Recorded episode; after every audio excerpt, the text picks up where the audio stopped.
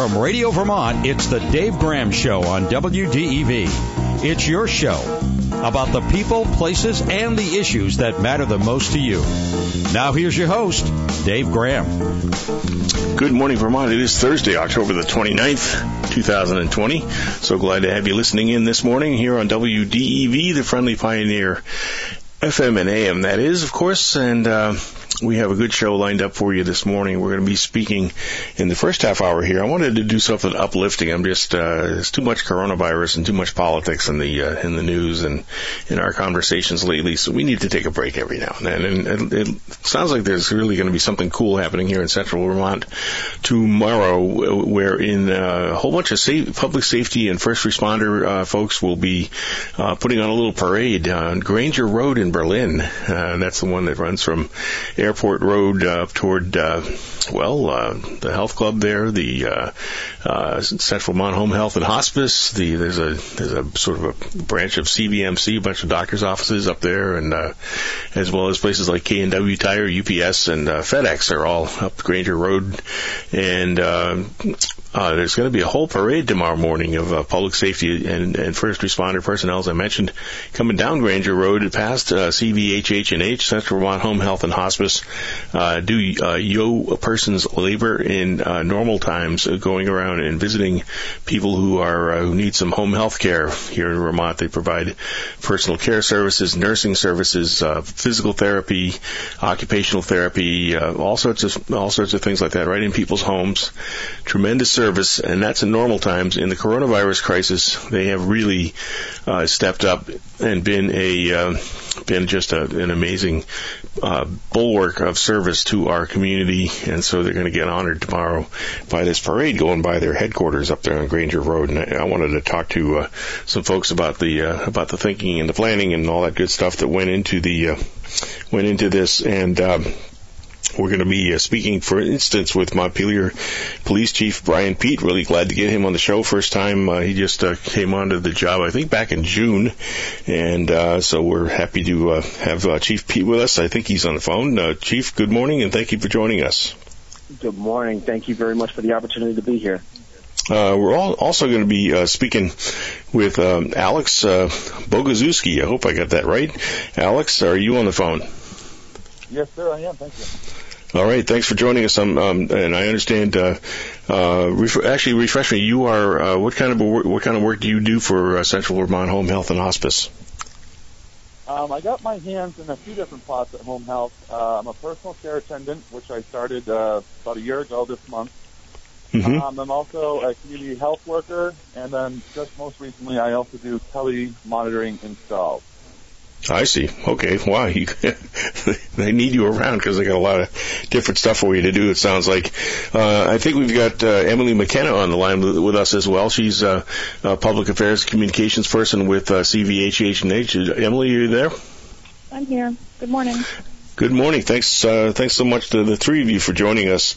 And um, I guess I'll start with Alex if I could. And, and uh, Alex, uh, um, tell us a little bit about the uh, how this came up and what uh, what led to uh, the decision to uh, to um, have this uh, have this little celebration tomorrow. Well, um, well, I've been in, I've worked in the fire service for a little over 10 years now. Um, and uh, probably as you remember, um, CDH kind of had something similar this spring, soon after the pandemic hit. Um, so I, all summer long, um, I've been kind of hoping maybe we could get one together. Um, and I just always wanted to. Our staff at Home Health is um, have worked long days, uh, long hours, um, and really taking care of our patients um, and making sure they're really taken care of during the Yeah. pandemic for those who are uh, homebound. So, you know, I think this would be a good.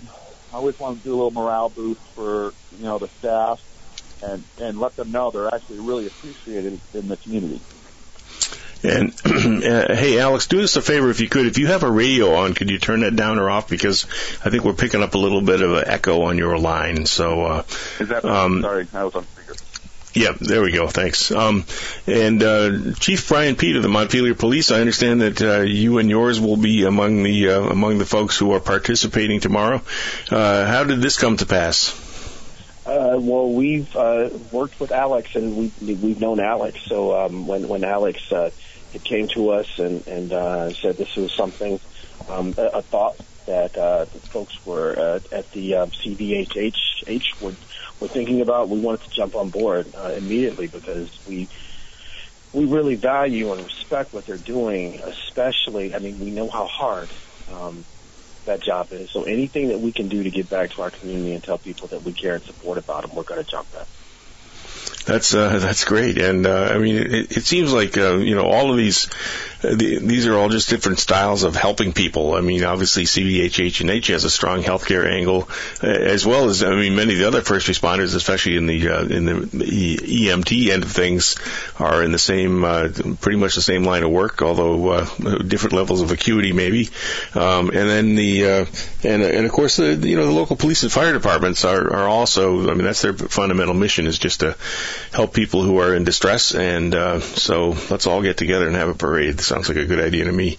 Now, uh, Chief, let me. I got to ask you though, who the heck picked uh, the uh, 30, 30th, I guess it'll be of October, uh, when uh, we are expecting some uh, less than clement weather, shall we say? I don't know. It's just it's one of those things that just that just panned out that, that way to, to give everybody enough lag time to uh, to plan and move forward. Um, yeah. I think it, it, you know at the best opportune times, and um, you know. But anyway, I mean, you know, it, it's I, I think it's just to you know show that show our commitment to our support.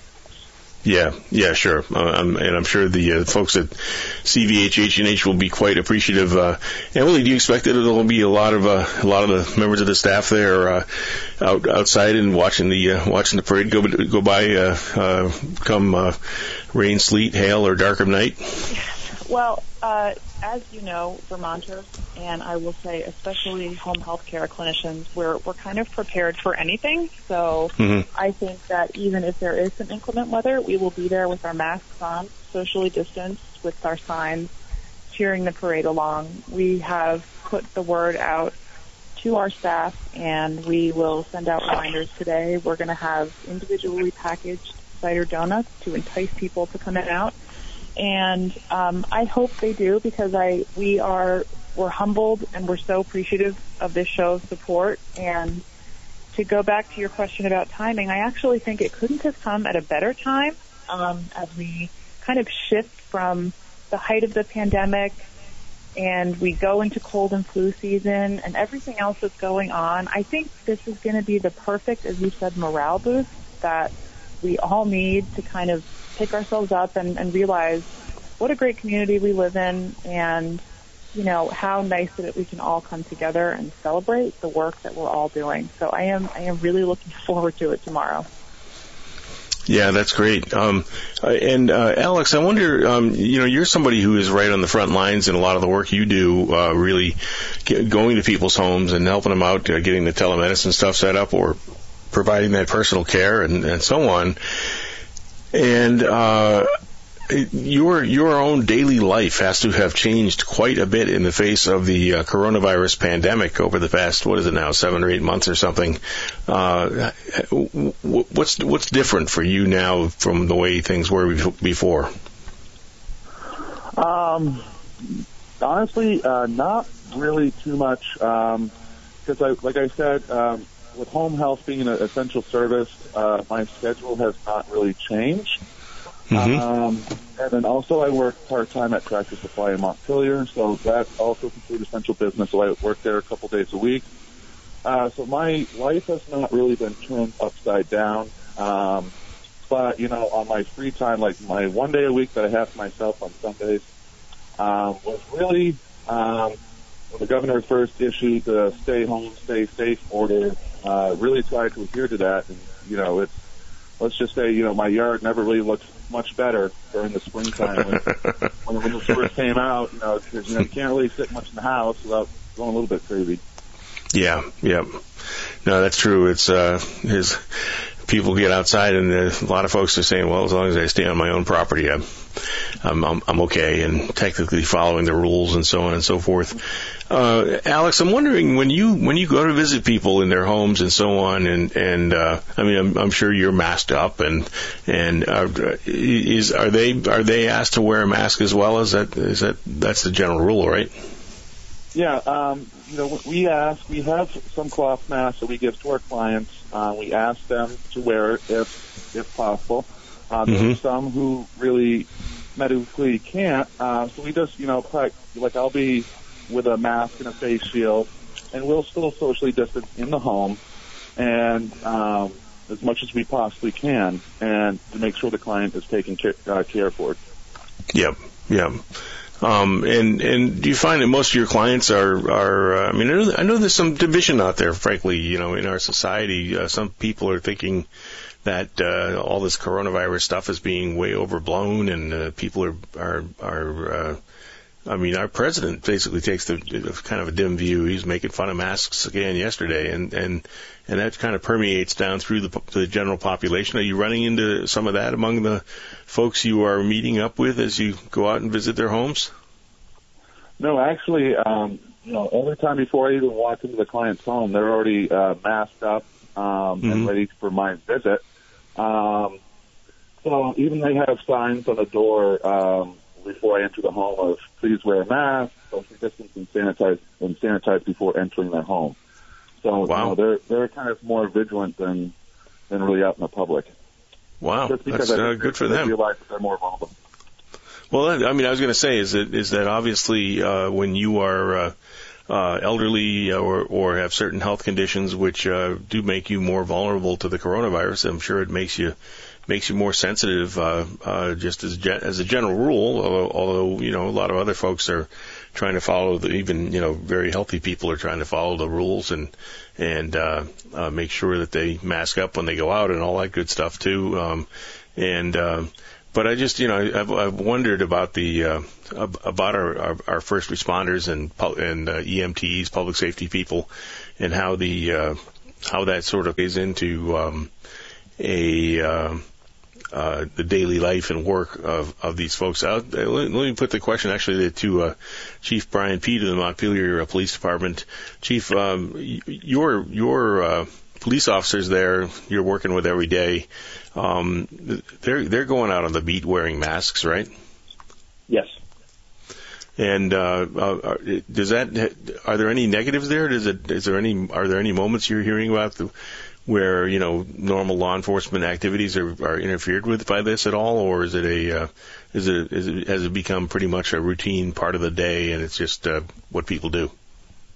Uh, from from our perspective, we're you know in, you know the beginning there were a lot of unknowns with with COVID, and, and we're learning more and more every day. that the state's doing a really awesome job of disseminating and communicating information to us, and it's helping us in our day-to-day operational planning. So we're we're really grateful for uh, the efforts that that have been going on by everyone in the state.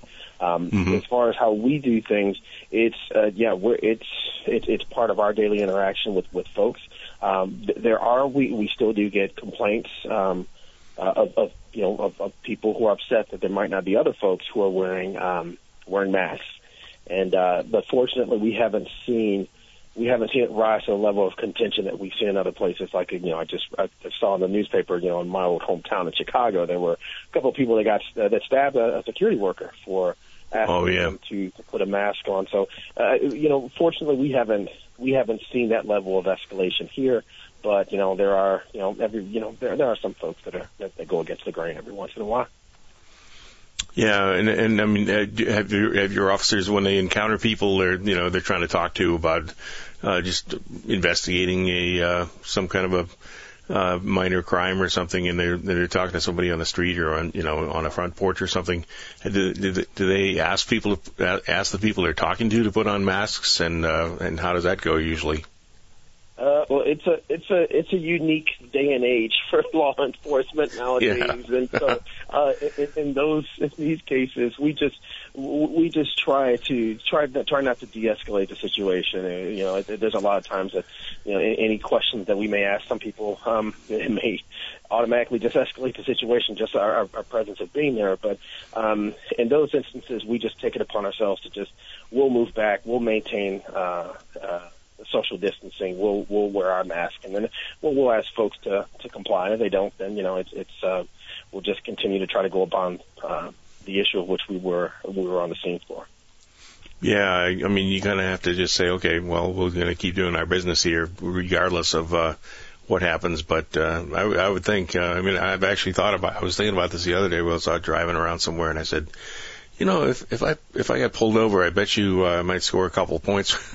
you know, if I got pulled over for driving a little too fast or something. Not that I would ever do that, but I, uh, you know, I, I would I would probably put on my mask just to kind of s- score a couple of points with the officer who has to come to the window.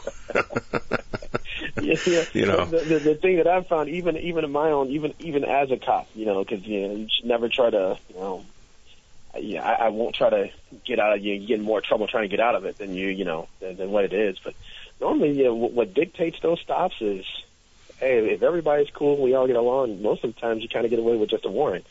So, uh, Yeah. Yeah, and and and I think I think that uh, um, you know that that's just a, a step that that shows you know you you are concerned and you care about the situation as well as the safety of the officer and and that, I would think that would be uh, um, you know set up some little mutual respect and appreciation can't help uh, uh, can't hurt rather so Yeah, um, yeah. I, I think it goes back to your to, to what you were saying in the beginning that we all need to just we all need, need to care about each other, and and I, I think that's the you know that's what we need more of. That's that's why we're really excited about this. Yeah, yeah. I wanted to. ch- I wanted to. Uh, to. We've been talking a little bit about the special challenges of this coronavirus coronavirus crisis era for uh, people like uh, police officers. Uh, Chief Peete was talking about uh, how his officers try to negotiate and navigate their way through uh, just going out and meeting with people they have to see. Uh, who, some of whom I gather wear masks and others who don't and uh, et cetera. Um, and then um, Alex uh, Boguszewski was talking to talking to us about how it sounds like most of the folks that are being visited in their visited in their homes are grateful enough for the visits that they will mask right up and do their part to ensure everybody everybody stays safe.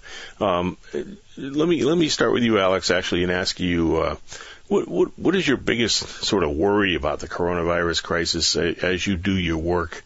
Uh, going forward. Is, is there anything that is p- particularly, um, you know, a uh, boy? I hope I hope this scenario doesn't unfold. Um, so, you know, I'm worried about getting it myself, just Mm-hmm. due to the, cli- the clientele that I serve. Um, so I take extra precautions in my home and personal life, just because um, I deal with the vulnerable adults, and if they get it, you know, they they don't have a lot of good things against them. So, you know, like their age and if they have their health condition. So, you know, if they get it, they're not going to really do so well. So I have to, um, you know, keep myself healthy and Yep. make sure when I go to work, uh, we do have screening questions for staff. So, you know, I'll make sure I answer those the best I can. And, you know, if I don't feel well at all, I'll stay home, uh, just because I work with, you know, obviously the vulnerable population. So, and, you know, that's, I guess, my biggest fear is I do not want them to get sick. Yeah, you would not want to be the person bringing coronavirus uh, to them. Obviously, that would be uh, that would be a worst. Uh, I imagine a worst case scenario. Uh, Chief Peete, what are your thoughts? Uh, I mean, what, what what's the uh, you know, not that I want to go totally doomsday here, but I mean, what are we what are we really trying to avoid here? I I think we're just, we're, I think we're trying to, you know, first and foremost, to do our best to take care of each other, and um, and, and then to, um, because we're all interdependent, and I think this this whole pandemic, while it's bad, it, I think it shows that, um, that, you know, that interdependency, that that that need for us to be there for each other and with each other, and um, and and that gives me hope in that, and and I think that, um, to make sure we get the point across is to is, is to personalize it. That um, like to imagine, uh, you know, I, I look at it and imagine like like Alex was saying, if if, if I caught it and, and and you know you know not you know doing the recommendations and and everything that I could do to pre- prevent myself from getting it, I, I second guess myself every time if I got my my daughter or my wife sick or my parents or anything else to that effect. And and that that's just something I just don't me personally don't want to have to experience in life. So you know, just take those extra steps to um, to mask up, to to wash your hands, to to maintain social distancing, and and, and we will we will get through this. Yeah, you know, I, I actually, um, uh, you know, we've talked about people who kind of don't like the idea of wearing masks and so on. Uh, on the program here a couple times, and one of the things that's occurred to me over time is that is that someone in your uh, your your work, uh, Chief Peete, and military personnel, certainly firefighters, uh, all don lots of gear every day, uh, and all in in the name of protecting other Americans. Uh, you know, when you think about the 40 pound air pack that firefighters work, wear, and you know all the all the gear on a police officer's belt and so on, it just strikes me that uh, um, with that with that kind of service and and ethic of bravery and so on, uh, you'd think that. Uh, wouldn't be that much to ask people out there to put a little piece of cloth over their nose and mouth. I mean, am. I, onto something there, or is it uh, is this crazy? What do you think, Chief? No, I, I sincerely appreciate the sentiment, and um, you know, and and and it's it's it's it's a matter of personal safety, and and I get it. There, there's a lot of folks that are really disenfranchised with how we're doing things, uh, or what, what things have kind of evolved into um, yeah. and, and, and our politics and being divisive with one another. And but but the bottom line is we're all people, we're all human beings. We all have the same wants, needs, and uh, and and there you go. And, hey, that's my signal. I got I, I got to call it there. Chief Brian Peete of the Montpelier Police Department, uh, Emily Kenna, McKenna, and uh, Alex uh, Boguszewski of uh, Central Vermont Home Health and Office and Hospice. Uh, the three of you, thank you very much for joining me this morning. It's fun chatting with you. Thank you, Dave. Take care. And don't forget that parade on Granger Road tomorrow morning at 8.30, folks. Uh, stay tuned now for more of the Dave Graham Show following a uh, CBS News Minute at the bottom of the hour here. Exciting things are happening in Warren Village. The Pitcher Inn and Warren store are under new management. Upgrades and improvements are in the works, maintaining the ambiance and character while breathing new energy and resources into these iconic properties. We are open while practicing all CDC protocols. Come for lunch at our Rockin' Deli and see for yourself what the buzz is all about. Both businesses are hiring, especially seeking fine dining room staff and sales associates for our boutique. Still fun, funky, and friendly, but better than ever. Open daily on Main Street, Warren Village. It's the Dave Graham Show on WDEV. Hey, thanks for staying with us into our second half hour this morning. Uh, it's a Thursday morning, October the 29th, 2020 here. Just, uh, what, five days to go now, I guess, until election day, November 3rd. All sorts of, uh, tension, excitement, whatever, nail biting going on out there, but we're going to skip all that for the next half hour here on the Dave Graham Show and talk about uh, something which is uh, maybe more uh, uplifting than politics. Let's talk about saving seeds, and we have a couple of experts with us to do that. Uh, in fact, this is our uh, one of our regular Thursday feature. We do a, a weekly Seeds to Society segment on the Dave Graham Show here, at WDEV uh, with, in conjunction with the uh, College of Agriculture and Life Sciences at the University of Vermont. Uh, they have been uh, really great about providing us with uh, topics and uh, and guests and a little bit of background research and so on to uh, get us uh, get us up and talking about uh, the various issues they have been presenting to us. Last week we had a really interesting conversation with uh, the folks who are involved in the Peace Corps, uh, a couple of Peace Corps veterans, uh, for instance, and um, uh, learned all about the fact that the University of Vermont actually has quite an outsized role in Vermont. The state of, uh, for its population size, has an outsized role in has had an outsized role in the Peace Corps. So that was a fascinating discussion. Uh, this time uh, we really get back close to the uh, name of the segment, the Seeds to, Seeds to Society segment, because this this is going to be a conversation about saving seeds and what that means and why it's important.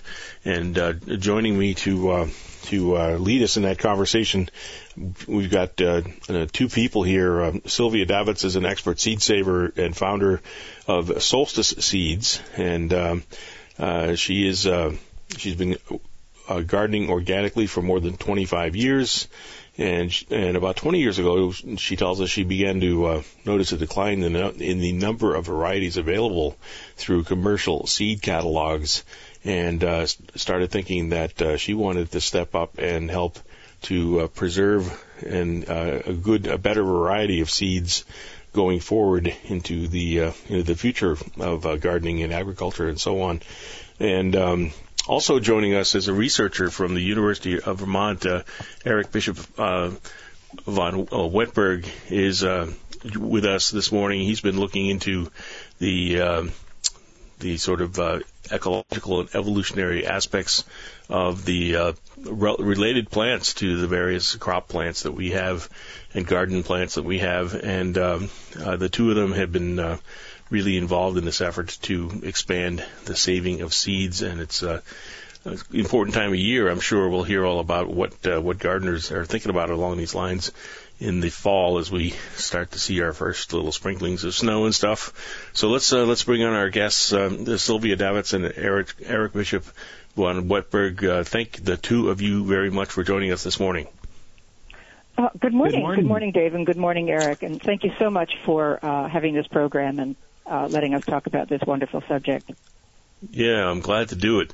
Um, I, I've actually uh, I had one program on a year or so ago, or maybe not quite that long, but t- talking to uh, a gentleman from India who was um, very concerned about uh, preserving uh, different varieties of uh, of rice. Uh, rice has become uh, much more sort of monocultural, I guess, over over time. Uh, you know, the influence of a lot of uh, corporate ag players and so on. Uh, and um, uh, this this person was interested in trying to uh, preserve a lot of the local varieties of rice, uh, and, and I learned a lot about rice that day because I mean I guess it makes sense that all of its different uses uh, in, in different foods and uh, and cooking and so on, you uh, you, you want to have a good variety of rice because they they sort of the different varieties perform differently. Um, talk to us about about seed saving as a strategy for uh, you know your basic Vermont organic farm uh, gardener, Sylvia.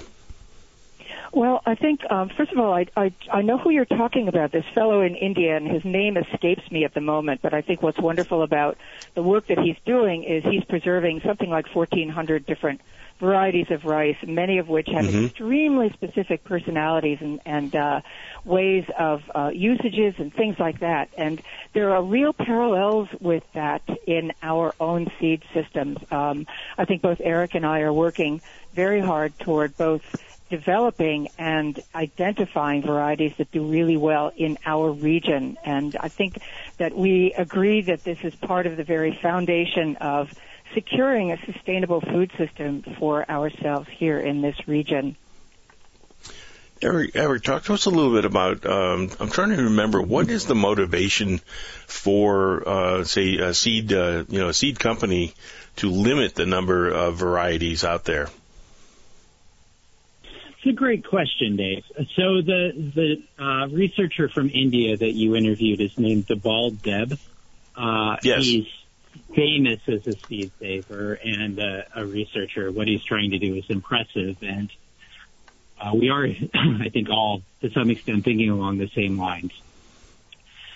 There are, in the early 20th century, there were a number of people, Luther Burbank perhaps most famous for this, uh, but his equivalents in Russia, who began intentionally hybridizing crops to um, improve their capacity to do particular things. And the history goes back even farther. During the Napoleonic Wars, the Vilmorin Company uh, that became uh, company that's now HM Clause and Limagrain, a huge international seed company, began as a French seed company, and their first big success was making a more sugary sugar beet uh, with the mm. English blockade of France, the French taste for sugar could not be satisfied from the Caribbean.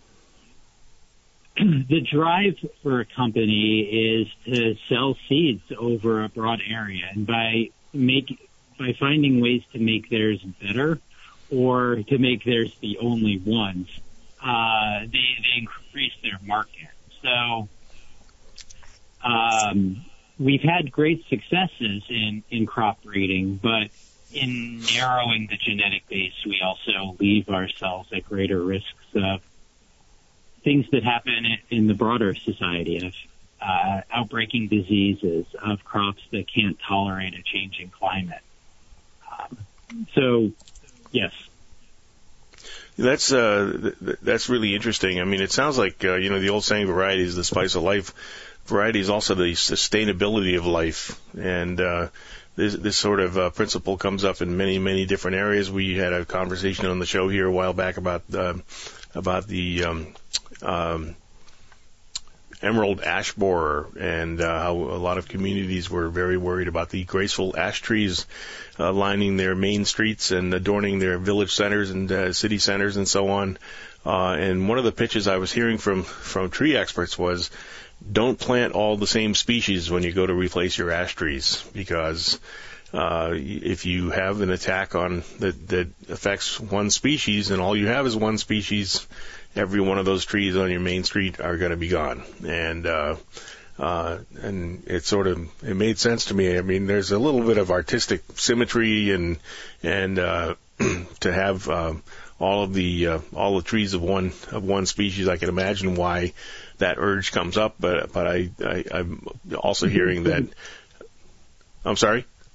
There's a great historical parallel to that, the Irish potato famine, uh, mm-hmm. where famously well over a million Irish perished and twice as many or more migrated out of Ireland yeah. in the 1840s. The in a Peruvian potato field, it's not unusual to see as many as 300 different varieties of potatoes, as well as four or five other species that make a below ground structure that is hard for many of us to distinguish from a potato, uh, relatives mm-hmm. of sorrel and, and a number of other things.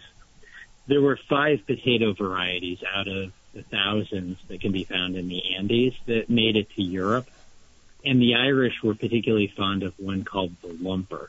It was a great potato. It was huge. It was productive, but it was very sensitive to late blight, and that's the that's the risk. We have a, a similar fondness uh, because it's a great processing potato for um, the the russet Burbank, uh, the the first great breeding success of Luther Burbank, and it is susceptible to everything like Pythium. Sylvia, have you ever tried growing russet Burbank? Doesn't sound like you know, your taste.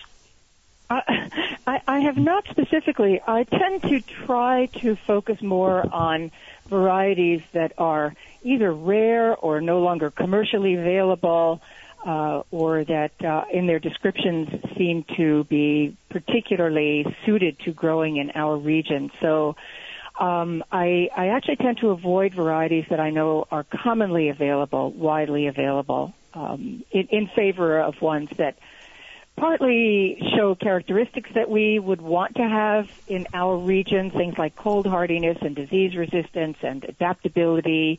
Um, but uh, again, ones that are tend to be rare and harder to find. And, and to my mind, those are uh, especially um, valuable for, for preserving. Yeah, I uh, I would imagine that would be. I mean, there's really not much uh, not much point. I would think from your perspective, Sylvia, to uh, focusing on on seeds that are widely available at any any hardware store. if you're if you're trying to save rare seeds, then uh, that has to be that has to be uh, take up pretty much all of your time and and the physical space of what you're doing and so on and so forth. Um, I won- I'm wondering what are some of the what are some examples of uh, of of crops that you have uh, been involved in, sort of trying to preserve them and and uh, uh, and you know sustain them into the future?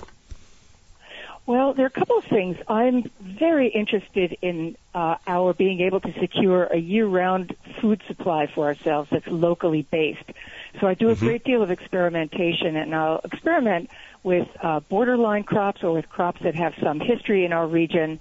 In the middle of the 19th century, something like 40,000 acres in Vermont were planted to grains, and we were actually the breadbasket of New England. And uh, grain production and grain cultivation has really fallen by the wayside here, and I think it's something that there are a number of people, a number of groups interested in in uh, reintroducing and in cultivating. And so I do a lot of experimenting with growing different wheats, uh, different wheats, barley, oats, um, also uh, the so-called pseudo grains like amaranth and sorghum, with a again with an interest in identifying ones that have the, the potential to really thrive here. I'm also interest, very interested in borderline crops, so I'm doing a lot of experimenting with rice. There are about 13 different varieties that I've been able to grow successfully in the garden here, and I grow them as upland varieties, which means that you are able to just plant them in a plain old garden bed. There's no need to to build a paddy. There's no need mm. to have a really um, copious supply of fresh water to to grow the rice. So it's something that has potential for basically for anyone in their backyard. And again, these are crops. Excuse me. um, th- these are crops that uh, that will feed us year round. That are easy to grow, easy to store, high highly nutritious, um, I also grow peanuts. That's another borderline crop. So I'm really, wow. I'm really interested in sort of in the jaw-dropping crops that uh, you know, if people hear that you're growing peanuts and you're making your own peanut butter, mm-hmm. they tend to love that. Yeah, that's that. That is a. We don't we don't think of that uh, happening in Vermont uh, very very uh, often or readily, but mm-hmm. uh, there you go. I, I actually uh, did a story. I used to work for the Associated Press, and I did a story years ago about a woman who was growing limes in a greenhouse down in Danby. mm-hmm. And I said, "Wow, citrus in Vermont. What do you What do you think?"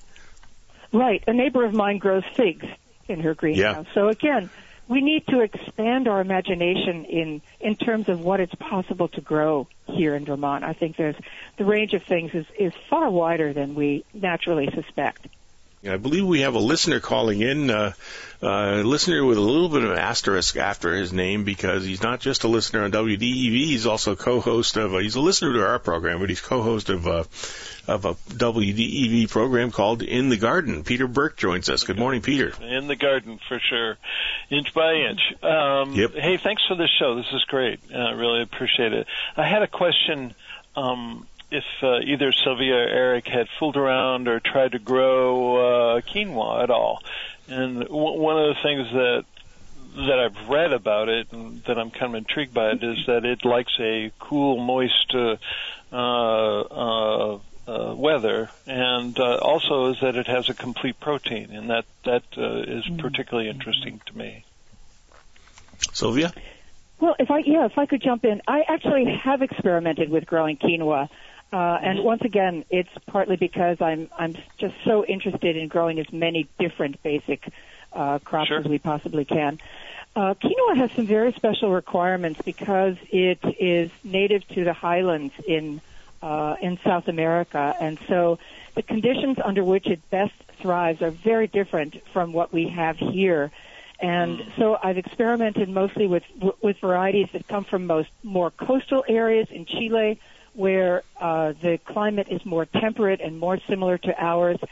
It's a crop that is extremely susceptible to moisture, and in the couple of years that I experimented with it, we had some rains and some moisture exactly when the plants were flowering, and that just basically destroyed any potential for uh, mm, for seeds mm. to develop. But I have talked to other people who've grown it with greater success in Vermont, so I think it's something that would definitely be worth experimenting with and experimenting with a whole range of different varieties and doing it over the course of several years so that you could really get to know the crop and know what conditions it wanted and which varieties had the greatest potential. Okay. All right, great. I'm I'll add to that that our colleague, Professor Tom Davis at the University of New Hampshire, is working to take some of the wild native relatives of quinoa, uh, a species in Latin called Chenopodium berlandieri, and it's very closely related to quinoa. Uh, with some difficulty, one can even cross it to quinoa. And he's working on that for some of the reasons Sylvia elucidated, that it, it has better resistance to a Vermont climate, and because it's from our temperate region instead of the tropical highlands, its flowering is uh, controlled by day length, uh, so it, it, will flower at a more appropriate time uh, here. Uh, hmm. But he he's got the the student that he's working with, Clay Ludwig. They uh, they're making good progress, but it, it may be a few years before they've got varieties to share. That's okay. so cool. Yeah, yeah, yeah. Well, I had uh, a fellow named Bill Dornan on my show, and he was doing a, uh, a seed savers class up at uh, Sterling College, and uh, it's just it's fascinating, and I'm just uh, so glad you're doing what you're doing. Thank you. Mm. Thanks for the call, Peter. Appreciate it. Yep. Bye bye. Yeah. Sylvia, I wonder. Um, tell us uh, just two minutes to go, actually, but uh, very quickly, what what's happening right now in your gardening uh, operation, uh, seed saving wise? What what goes on in the late fall? Well, mostly what goes on is selecting crops that are biennial that will produce seed in the following year. Those get dug up. They've been growing in the garden to a relatively mature state. I dig them up and I transplant them into my greenhouse for wintering over. Uh, I like to think about what is most what what are the most common foods that we eat in the winter here in New England. And most of them are biennials, which means that they will grow vegetatively in the first year, but they will not flower and produce seed until the second year. So the challenge there is to keep them alive over the winter. Mm-hmm. So things like leeks and carrots and beets and celeriac, uh, some radicchio, some kale, all of these things get transplanted into the greenhouse uh, at this time of year and selected for their best characteristics for seed production in the following year. So that's mostly what's going on right now. I see. Okay. Um, well, as it happens, uh, we are about out of time for this segment. I wish we'd uh, schedule a whole hour for this topic because it's fascinating. But uh, uh Eric Bishop von Wettberg of the University of Vermont and uh, Sylvia Davatz, some uh, expert seed saving gardener, thank you very much for joining me this morning. Thank, Thank you, you very Dave. much, Dave. It's been a real pleasure. Let's go to uh, some top of the hour uh, news from CBS, and we'll continue with our today's edition of the Dave Graham Show just afterwards. Stay with us, folks. Exciting things are happening in Warren Village. The Pitcher Inn and Warren store are under new management. Upgrades and improvements are in the works, maintaining the ambiance and character while breathing new energy and resources into these iconic properties. We are open while practicing all CDC protocols. Come for lunch at our Rockin' Deli and see for yourself what the buzz is all about. Both businesses are hiring, especially seeking fine dining room staff and sales associates for our boutique. Still fun, funky, and friendly, but better than ever. Open daily on Main Street, Warren Village. It's the Dave Graham Show on WDEV FM and AM. Thanks for staying with us into the second hour of our program on this uh, October 29th, Thursday morning, 2020. And uh, as we like to do after the uh, top of the show break, uh, like to bring bring in one of our national correspondents to sort of broaden the lens, uh, get outside of Vermont's borders a little bit, and find out what's going on elsewhere around the country or sometimes even around the world. And uh, today we have uh, Maria Garcia of uh, CBS News joining us to fill us in on the latest news nationally on the coronavirus. The first couple of segments this morning, I was saying, let's talk about something else, but uh, you can't avoid this uh, th- this topic. It is just so vitally important uh, right now. And um, Maria Garcia, thank you very much for joining me this morning. Well, you're very welcome, Dave. Thanks for having me. And uh, uh, fill us in a little bit. Uh, I mean, the the, the uh, what I'm picking up uh, just from news reports, including CBS, is that uh, we're seeing a giant surge in the coronavirus around the country right now. Yeah, uh, definitely a surge, what uh, many health officials are just calling the beginning of the second wave, which was expected, but I guess many health officials thought that we could keep that from happening if we had really, you know, brought down those uh, mask mandates and so forth. But unfortunately, it doesn't look like we're going to avoid a second wave. It looks like we're just pretty much starting it or, or already underway. And uh, we're seeing surges everywhere across the U.S. You know, North Dakota, Kentucky, Oklahoma, Texas, Florida, you name it. Um, there's there's just more cases. But the good news is there is good news. Um, we're not seeing as many deaths, and hopefully that will continue to be the case. So while there are more cases, there are less deaths, as doctors have learned. You know, it, it was a learning curve from the beginning. Um, mm-hmm. At the beginning of this of the, of the of the pandemic, and in March especially, we were seeing many many more deaths, and now we're seeing an 80% decline in deaths um, which is all about the treatment, um, more mask wearing, and more people being aware. And of course, there's also the issue of um, there's more young people uh, getting COVID, which also, in a in a weird sense, although there's more cases, there's an increase in survivability.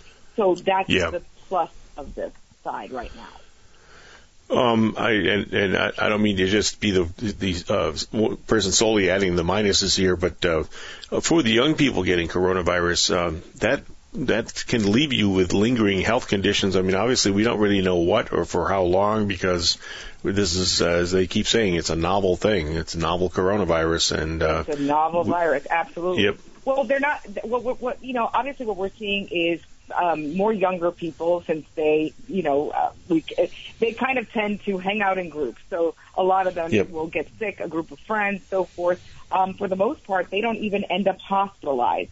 So that helps. Um, mm-hmm. there is, there are apparently lingering. I'll tell you from just my own family. We've had three of my family members um, have uh, COVID. Most of them older, and they're seeing they're experiencing a major difference in, in even a flight of stairs that is a bigger challenge. Where the younger people, uh, we had one of our, our family members who was in who's in his twenties, had zero, never ended up in the hospital, and has had zero um, uh, any kind of um, uh, you know lingering effects. And he says, "I feel fine. He was barely sick. He barely. He was surprised when they actually told him he had COVID. He had to get tested for work." Um, mm-hmm. and he was shocked because he said he never even got anything like even a cold or a fever. So, um, they may not be seeing as many residual effects as someone who's older and has just an older immune system who can't, they can't fight it off as easily as someone who's younger. Yeah, that, that's uh, and and what is the projection right now in terms of this wave? I mean, that sounds like something which rises and then recedes. Uh, uh, are we going to see this recede, uh, you know, by by say the end of the year, or is it going to last through the winter, or what are we thinking? that is a million dollar question. Um, I I would like to say that we're that it's going to like every wave see uh, the ebb and flow, so to speak. Um, but basically, we're we're hearing from the Trump administration, you know, the head czar right now, the COVID testing czar, they're calling him. You know, Brett Brett Giroir. Um, he says basically if we don't make changes um, in the mask wearing, in the you know keeping what we're you know another big thing that's happening right now is that because people are generally Americans and everywhere really around the globe, people are tired of COVID. Of course, we're tired of dealing with closures and and limitations and mask wearing. So a lot of people are are basically saying like, oh, to heck with it, let's have some celebrations, let's have a birthday party, let's have a wedding. We just recently had a wedding um, here in New York on Long Island where and you know they had 90 people over a 50 people max so they had 90 people. Of those 90 people 30 people ended up getting covid and spreading it to god knows how many other people. Um, so unless we make changes according to the trump administration's own testing czar unless we start making changes we're not going to be seeing um, any any kind of difference anytime soon. And that'll just make it go much longer for the second wave. Eventually, like with everything else, this is going back to the Spanish flu even. Um, yeah, eventually, uh, about a year after the Spanish flu killed thousands of people, um, things leveled off and eventually things went back to normal. But our new normal is going to stick around longer unless the states that are having these high spikes start really put, pulling back and making those mask mandates stick and really keeping sanitation levels down. Uh, we had a huge change in cases in New York um, with sanitizing the subways and sanitizing all of the buses. So Hmm. um, that's really the where we're going to see changes if these states with high cases start making those changes. And um, uh, talk to me a little bit about um, this theory that is floating, being floated around uh, about herd immunity, and I wonder if uh, some of what's happening out there is uh, kind of the application of that. Is that possible? Well, I guess you know this herd immunity idea is where the media is basically, uh, and and even people in general are saying, okay, so the president's running around having these you know large campaign rallies and telling telling the American people that we're turning a corner. Um, so what is being inferred from this is that basically what the White House is aiming for is herd immunity, which will eventually would eventually work, but that is at unfortunately the downside is a lot more people getting sick, a lot more people ending up hospitalized, and possibly more deaths. So herd immunity, while it's a great concept, it also means a lot more pain and suffering for people who would maybe not be going through that if, you know, if pulling back would be the ideal situation. Um, it's just unfortunate that um, this has been politicized. That's the big downside here, um, because there are just a lot of people who refuse to kind of take the science part of this, and they're refusing to understand that no matter what, whether we pull it back with using masks and and and you know keeping these closures going, or we go with herd immunity, no matter what, people are going to suffer. And until it hits home, it does not really um, resonate with many people.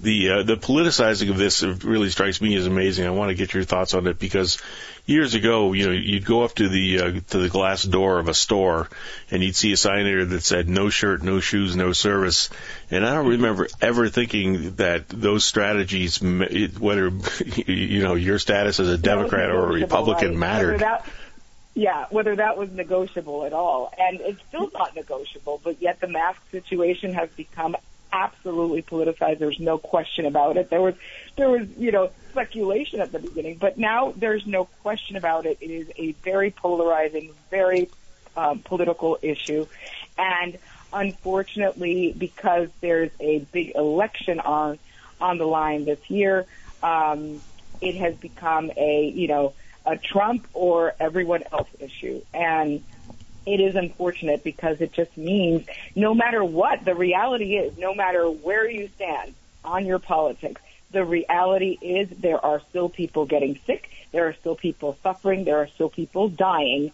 Uh, more than 200,000 dead now in the U.S., and there are going to be a lot of empty seats at holiday tables this year.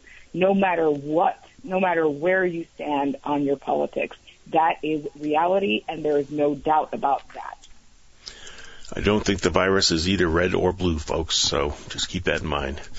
Uh, hey, uh, well, Maria Garcia, um, I've kept you probably longer than I should have. I really appreciate you uh, giving us this time this morning, and thank you so much for joining us, Maria Garcia of CBS News. Thank you so much, and I'm happy to be here with you anytime. Alrighty, Take, we'll talk soon. Been uh, working up a little series this week of interviews with uh, our top candidates for top Vermont state offices. And uh, earlier this week, we spoke with uh, Scott Milne, the Republican nominee for lieutenant governor.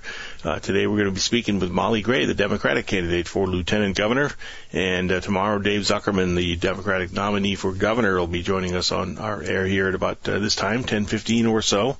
Um, and of course, we uh, reached out uh, repeatedly to the uh, cam- campaign of Governor Phil Scott. He's running for a third term, the Repu- Republican incumbent that is, and unable to work out an appearance by Governor Scott. I'm sorry to say, but. We uh, did give it our best. And uh, anyway, uh, today is Molly Gray's turn, and I believe she is on the phone with us. Uh, Molly, good morning. Thank you for joining us. Good morning, Dave. Thanks so much for having me. It's great to be on. And uh, so, talk to us a little bit about, uh, kind of give us your your uh, summation speech. I, I guess here we have four days or so to go before election day, and uh, what what what are the main points that you would like Vermonters to take away from the uh, campaign you've been uh, you've been conducting so far? Well, thanks again for having me. I think this is the last radio show of a long and exciting and positive, forward-looking, issue-focused campaign. I was uh, in St. Albans just last week, Springfield earlier this week, Richmond this morning, up in Hyde Park and Waterbury the last couple of days, just um, staying focused, staying focused on Vermonters. And this campaign has always been about the future of Vermont. And, you know, I got into the race because of our demographic challenges. We've really struggled to keep a generation here, bring a generation back, and bring a new generation to Vermont at a time when our workforce continues to shrink. As you know, and I think we've talked about before, we're one of the oldest states in the country. Uh, we have more deaths than births in a majority of Vermont counties, and we've really struggled. We struggled to grow our tax base or even ma- maintain it. And uh, 20% of Vermonters are set to be over 65 in the next 10 years, which isn't old, but we've got to think about the future. So that's what got me into this race. But what we've learned from COVID is that the same issues that are facing a generation that want to stay in Vermont or come home to Vermont are the issues that have come up through this pandemic. Equity and access to child care. On average, Vermonters pay $20,000 a year. Um, equal access to broadband and internet. You know, fourth of Vermont geographically still can't get online today. And why does this matter? It, it matters because we need to keep people in the workforce. We need to allow people to access remote work or online learning. So we're at a crossroads. We know we're not going to go back. We know we have to go forward. And I have the experience that we need in this moment to help lead us out of this crisis, to recover stronger, and to also address some of these demographic challenges um, in the meantime. And I'm thrilled to be on the air today. Thanks again for having me. Um, I, I want I want to I want to talk about demographics first because we've uh, apparently seen a little blip this year. Uh, we of course have had a dec- decade long decline in our overall population, but uh, this year we're starting to see people coming into Vermont. Uh, I, I don't know whether short term or long term, but uh, one of the chief attractions is its low COVID numbers and uh, people uh, fleeing, uh, especially big cities where there are much higher COVID numbers. Uh, do you think that that that, that could help to uh, to reverse the demographic uh, downward trend? Do you think that Vermont needs to take any special steps to try to grab these people while they're here and say, hey, uh, put down roots and stay? Yes, absolutely. I'm so glad you brought that up. I'm sure you've heard the same thing that I have in traveling around the state, be it down in southern Vermont and in Winhall, I think the population's grown by 10,000, for example. Up in Waitsfield, I was talking to a realtor who's selling homes sight unseen. And I think there's some challenges there that we need to address, making sure that Vermonters can access affordable housing, of course, but let's be honest. People are looking to Vermont as a place where there's low COVID rates. You know, knock on wood, we can continue that. You know, we've worn our masks, we've maintained social distancing, we've done a lot to be able to keep our businesses open and our schools open. And so I think we have to really think of this as a moment of um, strategic economic investment so that when people are looking to the state, they're looking to Orange County, where I grew up, in Newbury, or the Northeast Kingdom and Southern Vermont as great places to live as much as they're looking to Chittenden County. And that means we have to have those those really strategic investments in our economic infrastructure, broadband, for example, right? If you can't get online in uh, Chelsea or Newbury, you know, one in three kids still can't get online in Newbury today, where I grew up. You're not going to want to move there and to get kids into a great local school. So I see this as one where we have to continue to welcome people to Vermont. This is a, a welcome investment, but also make sure that we're um, putting together the economic investments uh, statewide to to make sure the population's dispersed and it's equal equal, equal uh, economic opportunity for the state. But you're absolutely right. I mean, we're seeing a migration, and I think that's a positive thing. The numbers here, uh, WDEV's local number in Waterbury, 244-1777. The toll-free number, 1-877-291-8255. Molly Gray is my guest. She is an assistant attorney general in Vermont and is the Democratic nominee for lieutenant governor. And I believe we do have a listener on the line. Uh, Evan is calling from, uh, is it Chelsea? Pomfret, Pomfret, sorry. Vermont. Pomfret, got it. Good morning, Evan. Good morning. Hi, Molly. Hi, Sounds like, Evan. and thanks for calling for Pomfret. I was just down your way. I saw. Um, I think you actually just answered the question I was going to call about, um, so I'll ask another one. Um, in a world that seems so tragically infested with negativity, um, your campaign has stuck out as maintaining positivity, which I very much appreciate. Uh, could you talk a little bit about just what maintaining positivity means in the role of government, especially in today with such a you know divided political landscape? Sure. No, thanks. That's such an important question. You know, we see nationally a divisiveness that, at least in, in my lifetime, I've never uh, seen before, and I think many Vermonters, Americans would agree. Um, we are divided as a nation. Uh, here in Vermont, I think we often pride ourselves on you know, we're not Republicans or Democrats or independents. We're first and foremost all Vermonters, and we love our state and we love our communities. And um, you know, we always put people before politics, which this campaign has been about from the beginning. I'm so proud of uh, our amazing campaign team, and if I may just give them a quick shout out, you know, my campaign manager Samantha's been running the campaign from her home in Hancock. Uh, Graham from Rochester, uh, Hazel's from up in Morrisville, David uh, is uh, from Shelburne, Vermont, and we've had volunteers working tirelessly across the state and a lot of supporters too in, in small towns. And uh, this campaign has really been about unifying Vermont and bringing more Vermonters from diverse backgrounds, you know, be it business leaders or educators or veterans or the next generation of, of leaders into into the campaign, talking about the issues and saying incredibly focused on the issues, not only because that's the Vermont way as I see it and I think we all deserve, but we just don't have time for negativity when in reality, um, when in reality, we're facing a global pandemic, right?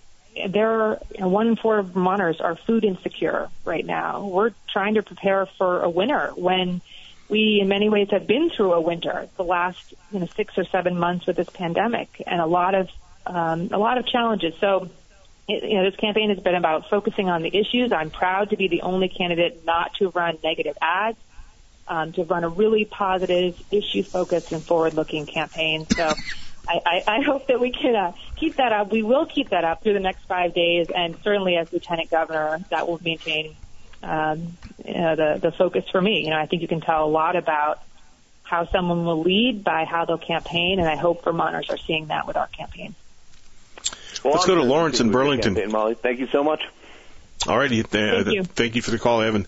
Let's go to Lawrence in Burlington. Hi. Uh, I have a question for Molly Gray. We've heard a lot about your opponent's experience in small business and making millions in Bitcoin investments. What is your experience with Vermont small business, and how will that help you as lieutenant governor? Well, um, Lawrence, and I, I don't know a lot about Bitcoin, but I do know a lot about uh, hard work. I grew up in Orange County. I was actually born on the farm in Newbury. Um, my folks and brothers still run and family still run a, a vegetable and dairy farm, Jerseys, uh, more than Holsteins. And I have an incredible appreciation understanding for what our small businesses have gone through. You know, it's it was really scary going into the summer, not knowing um, how things were going to work. What was it going to look like? You know, how do you get uh, produce to market? Um, you know, I know our farmers markets opened, and I think you know so many businesses have had to adapt and to adapt really, really, really quickly. You know, they're the heart of part of our state, uh, our general stores who have been supplying goods and and services to communities, you know, throughout this pandemic.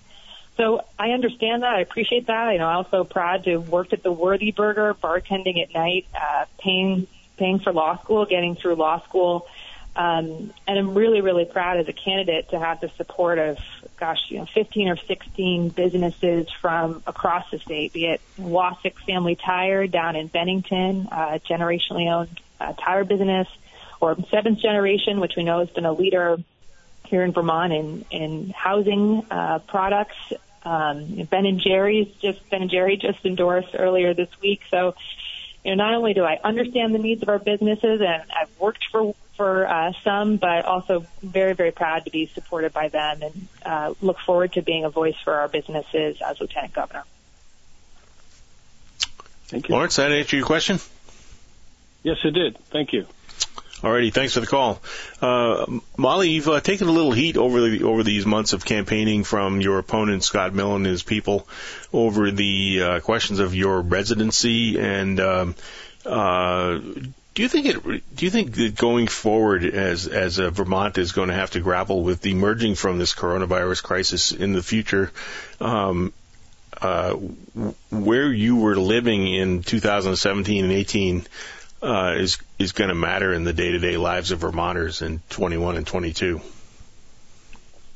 Well, I just want to take a moment and um, just recognize uh, we see a lot of negativity negativity nationally. You know, um, Donald Trump uh, runs campaigns that are focused on attacking his opponent, and you know I think we've seen some of that here in Vermont. I don't I don't think it's the right thing. Um, so I, this you know this is just part of uh, you know the, the campaign style of my opponent, but I do want to talk about what it means to grow up here in the state. And I feel very, very proud to have grown up on a farm and gone through our education system from uh, playgroup, kindergarten, all the way through Vermont Law School. Um, I've had the chance to work for a congressman in Washington uh, at the height of the Iraq War, work for the Red Cross when my own brother was serving in the Marine Corps overseas in Iraq. I came home in 2011 to go to Vermont Law School, and as I said, bartending through night through, you know, at night through law school. And then over the last decade, worked in communities across our state in uh, Tunbridge and Rutland and Bethel and Montpelier. Today I serve as an assistant attorney general. But I also had the opportunities to do some pretty incredible work with the State Department and international partners um, with the Swiss government to launch the first international association in the world to help hold private contractors accountable for human rights abuses. And at a time, Molly, I got to stop you there for just briefly anyway, because uh, uh, we got to go to a bottom of the hour break for some CBS news, but uh, we will return and continue our conversation on the other side. Stay with us, folks. More of our uh, conversation with Molly Gray, a Democratic nominee for Lieutenant Governor, in just a couple of minutes. Exciting things are happening in Warren Village. The Pitcher Inn and Warren store are under new management. Upgrades and improvements are in the works, maintaining the ambiance and character while breathing new energy and resources into these iconic properties. We are open while practicing all CDC protocols. Come for lunch at our Rockin' Deli and see for yourself what the buzz is all about.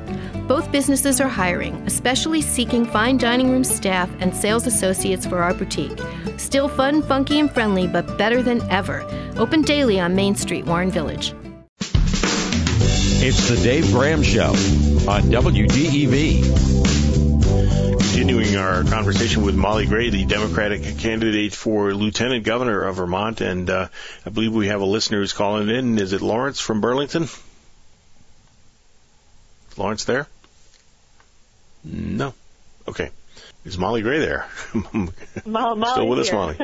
All right, Molly's here, and and uh, you you were in the middle of uh, sort of talking about this. Uh, I guess the negative campaigning that you feel you've been seeing uh, in this campaign, um, and and your uh, your sense of. Um, uh, I mean, I, I do want to give you a little bit of pushback on this because I mean, essentially, what they're what what I'm, what you're hearing from the other side is just uh, uh, well, you know, you, you have to answer for your record and and and uh, and I'm just what I'm trying to find out from you is, do you think it it should matter at all uh, to a Vermonter who maybe is calling the lieutenant governor's office in you know 2021 or 2022 while you're in office uh, to seek constituent services of some kind or whatever? Um, is is is where you were in 2017 or 2018 really going to play much of a role in that transaction or that exchange right there?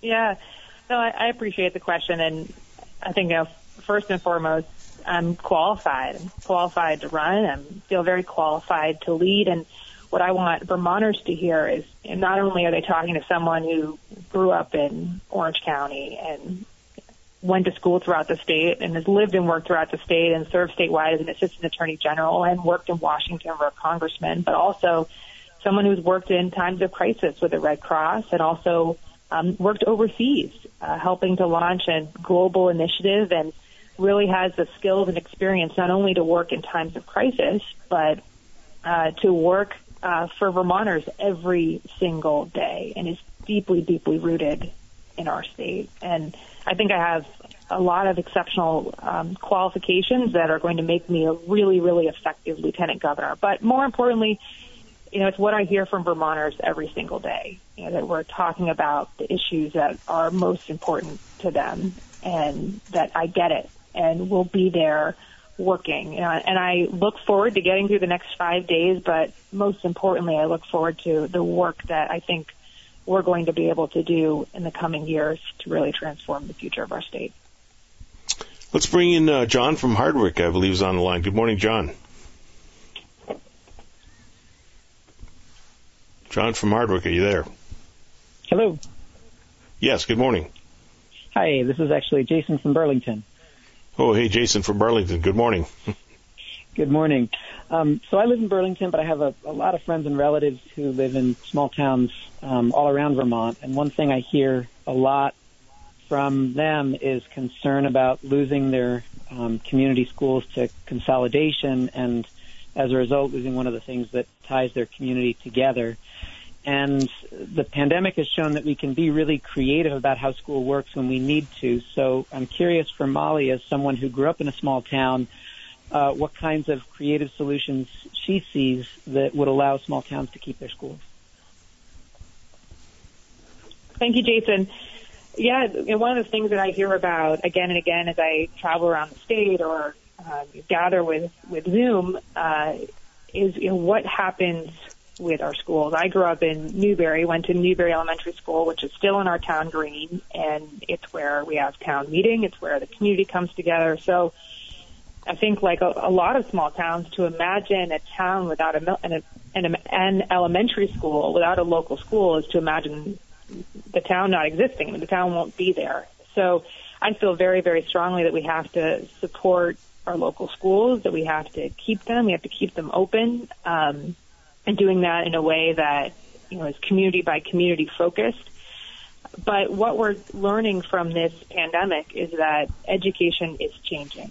Uh, we've got so many schools that are doing hybrid learning, so some days in the classroom, um, some days at home. And if I may just give a shout out to all of the parents who are trying to navigate that every single day right now. It is a lot. And our teachers as well, who are figuring out a lot of diverse lessons plan, lesson plans and had to do that in the middle of a pandemic, right? We shut down in March and asked everyone to change how we're doing business. So I want to recognize that what I see is in a Vermont where we have equal access to broadband, where Newbury, where I grew up, or Brookfield, where kids still can't get online, can get online, we may start doing education a little bit differently. Um, and we may not, but at least we have the ability to do that so that kids aren't falling behind and that our local schools can stay um, open. You know, I was up in Craftsbury, up in the Northeast Kingdom. We did eight community forums across the state in September, and talking to parents who were literally driving uh, kids into town to park in the parking lot. I think it was outside the library because that's where um, internet could be accessed, which is fine in September, but that's not going to work in in December, January, or February. So we have to figure this out.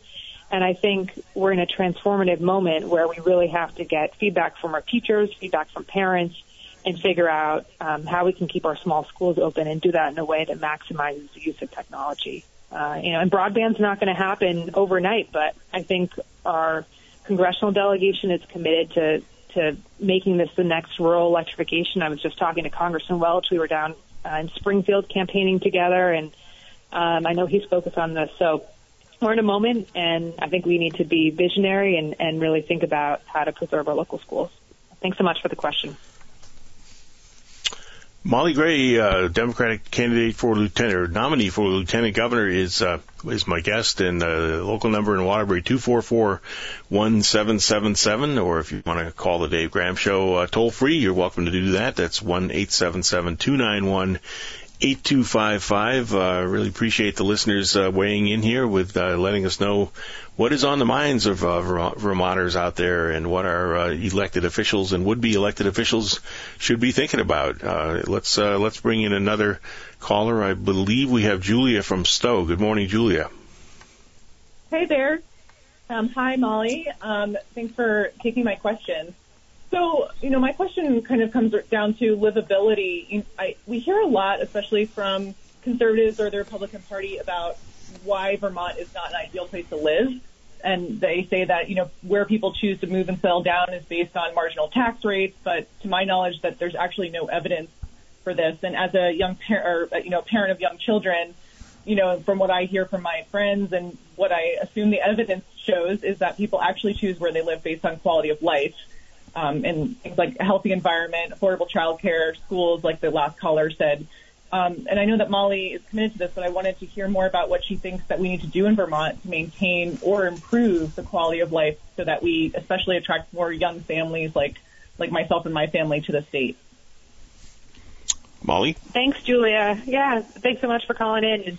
Um, this comes up again and again, or I think there's this this uh, question that Vermont's not affordable, and it's and it's true. I mean, Vermont is an incredibly expensive place to live. If I can share, you know, personally for a moment, um, you know, I'm 36, and I'll admit that on the air, and uh, I still have student loan debt despite all that bartending through law school. So working to pay that off, and probably won't be able to buy a home until I do. And so every month, you know, and this is what I hear from from young families too, that you're just looking at how many different ways the paycheck's going to be chopped up, you know, from that $20,000 a year for childcare student loan debt, and then, you know, thinking about health care, um, you know, utility bills, you know, and the list goes on. And at some point, you know, we have to figure out how can we make strategic investments here in the state that are both going to make Vermont an affordable place to live, um, an attractive place to live, right? Because you know, this is an incredible state, right? We not only do we have the best beer in the world, but the best cheese in the world, and hopefully continue to have some of the best skiing in the world or mountain biking. And I was just up um, today uh, up in Lamoille on the rail trail, which is pretty exciting. And we have so much to offer, and we're on the cutting edge of so many different areas, uh, be it renewables or local resilient food systems, agriculture. Uh, so it's really about what investments can we make right now to make it just a little bit easier for people to stay in their jobs, which is why childcare is so incredibly important. Why you know, figuring out the broadband gap. But I also want to talk about what I hear from our businesses. The the biggest challenge, one of the biggest challenges facing our businesses is recruitment and retention. You name the profession, nursing, education, plumbers, electricians, the list goes on. Uh, there's a hard time finding folks here in the state who are ready to go into those jobs. Yet we have the highest high school graduation rate in the country, and we should be so proud of that. Yet 41% of our graduates don't go on to VTC, where my mom went, or NVU, Johnson State, or Lyndon State, where my uncles went, um, or to UVM, or even you know into CCV. And I think if we're going to help our businesses and make sure we've got skilled, trained, um, qualified workforce, we need to make an investment in making sure higher education is affordable and accessible here in Vermont to get people into those good paying jobs. So it's childcare, it's education, uh, it's equal access to internet and broadband, and uh, doing that in a way that really sets us up for a viable uh, economic future. Thank you. Thanks, Julia, for the call. Thank you, Julia. Molly, uh, I, I uh, seem to recall you are a supporter of a $15 minimum wage, right? I do. I do think that's the direction to go, but I want to be clear. You know, it's it's not as much about you know how how uh, how much we raise the minimum wage. I mean, that's important, but I want to go back to how many ways people are chopping up the paycheck, right? And Mm-hmm. you know, twenty thousand dollars a year on childcare. It's tough to find a job as a single parent that is going to allow for that. Um, we see a lot of you know, dual parent households with you know, both people um, you know working full time to just try to make a child care payment. So you know, I think you know one one piece of the puzzle is is the minimum wage, but the other piece is, is uh, identifying and addressing some of these other um, other costs, and um, you know, doing that in a way that allows our economy to thrive. So how do you do that? What do you what do you actually want to, or what do you see being the uh, answer to some of that problem of the expenses facing, uh, especially young families? Yeah, I think, and I think I've, I said it earlier, and if not, it's something I've certainly talked a lot about on the campaign trail. And it's really about aligning our budget with our greatest needs. And Vermonters do that every day, right? We've been doing that throughout this pandemic, um, looking at our own household budgets and making adaptations. Our businesses are doing that, you know, looking at labor costs, looking at, um, you know, the cost of doing business. And the same thing is true with our budget we will see hopefully another round of COVID relief funding coming from the federal government to Vermont, uh, as we did earlier this spring. And, and one thing we did earlier this this spring was was kind of do a needs assessment, right? And we spent five million dollars on childcare. We the governor, working with the legislature and the federal delegation, made a strategic investment in childcare.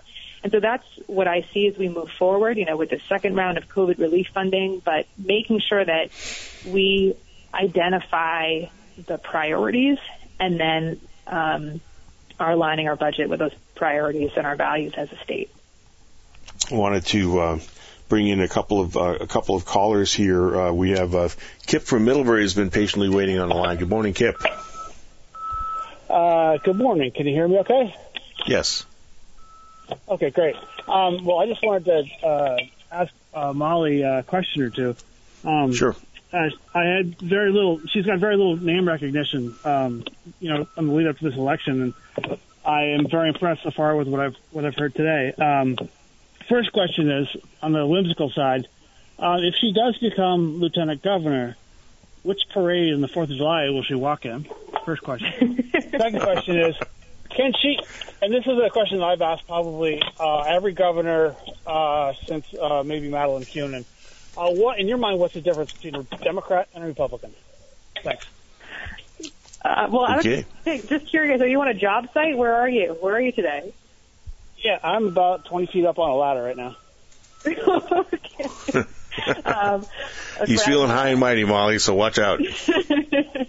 I was just uh, in um, Water Waterbury Center on Monday meeting with a arborist, and um, we're going to take a picture. And they're like, "Well, put you put you ten feet up in the in the bucket." And I was like, "Well, let's take it to the top." So I went fifty feet up, and that was quite a trip. But uh, yeah. um, my uh, my proverbial hat, ha- hat hard hat off to everyone working outside today, and I know it's getting colder.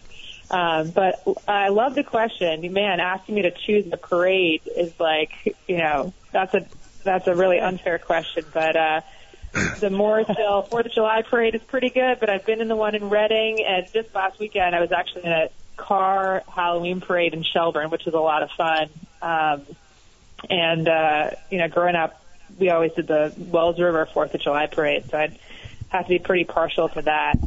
Um, and man, the difference between Democrats and Republicans, you know, um, in this campaign, I have to admit, uh, there's just so much negative campaigning coming out of my opponent and seeing that nationally. You know, I don't know if that's a personality thing or a party thing, but I'm pretty happy to be who I am running the campaign that I've run with a really incredible team of Vermonters from all corners of the state and um, and proud to be a Democrat uh, running in a year where I really think we have to focus on the issues and we have to um, really, really put forward a brighter vision, not only for the state but also for the country. And um, just really, really proud of, of the campaign we've run and the and the team. And and I think you know at the heart of it, being a Vermonter and being from this incredible state and having the opportunity to grow up here and work here and now run for office, which is such a privilege. I mean, privilege to talk That, to that Vermonters matters. every To, single that day. matters to you, huh?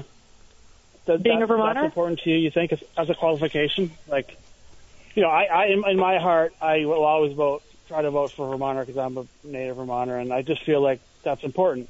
Um, but I also don't wouldn't want to vote for somebody who's only lived in Vermont and hasn't been outside of Vermont to see what else is out there. You know. Yeah. Well, I like to say, you know, whether you've been in Vermont for four days, four years, uh, you know, four decades, or in my case, you know, four generations, um, we're all Vermonters, and we have to be welcoming, and we Ah, should be, and that's that's baloney. the direction we need to go as a state. Kip, I got to go, but Thank you. thank you for the call. I got to remember that question about the Fourth of July parade. That's a pretty good one. I'm gonna have to steal that from you for future candidate interviews. Hey, uh, uh, Tom from Newark's on the line. Good morning, Tom. Good morning. Hi, Tom. Thanks for calling in from Newark. Yes, um, I, I'd like to ask you a question about this Global Warming Solutions Act that was passed and veto overridden this year. Uh, how do you figure uh, small businessman, uh, for instance, or somebody like that uh, is going to be able to deal with the impact of this? And I, I find it rather draconian myself. And I'm no longer in business for myself. I haven't been for a number of years. And one of the reasons I I feel like the state has driven me out of business. But uh, it, it seems to me that every day that goes by, you've got a tax increase, you've got a fee increase, you've got some other kind of thing you have to deal with, motor vehicle issues, and now this global warming solutions. We're going to solve global warming with the 600,000 people that live in this state. I'd like to I'd like to know what your your idea would be uh, about concerning that. Yeah. Molly? No, it's it's a really important question, and I was saying earlier that you know I've done eight community forums uh, just in the month of September, driving around the state, and again and again, uh, Vermonters coming up to me and talking about the impact of cl- of climate change on their businesses. You know, be it maple sugar makers who are boiling sap in in January, which is unheard of, uh, farmers who are dealing with you know incredibly dry summer, or are uh, ski areas that are trying to figure out where they're going to get water from if they need to make snow this winter. So we have to act. And the Global Warming Solutions Act is not perfect, but it's an effort by our state and showing a lot of leadership to make mitigating the impact of climate change on our businesses, those who are working our Molly, I, lands, I our hate to do it, but I got to stop you there. possible. We're about out of time. I appreciate you spending some time with us this morning, Molly Gray, the Democratic uh, nominee for Lieutenant Governor. Thanks so much. Thank you so much for having me, folks. Get out and vote and visit mollyforvermont.com. Join our team not only for the next five days, but through this election and into Lieutenant Governor's office. Dave, thanks so much for having me. That's about it for today's edition of the Dave Gram Show. Stay tuned for Bill Sayre Common Sense Radio. We'll talk all again tomorrow.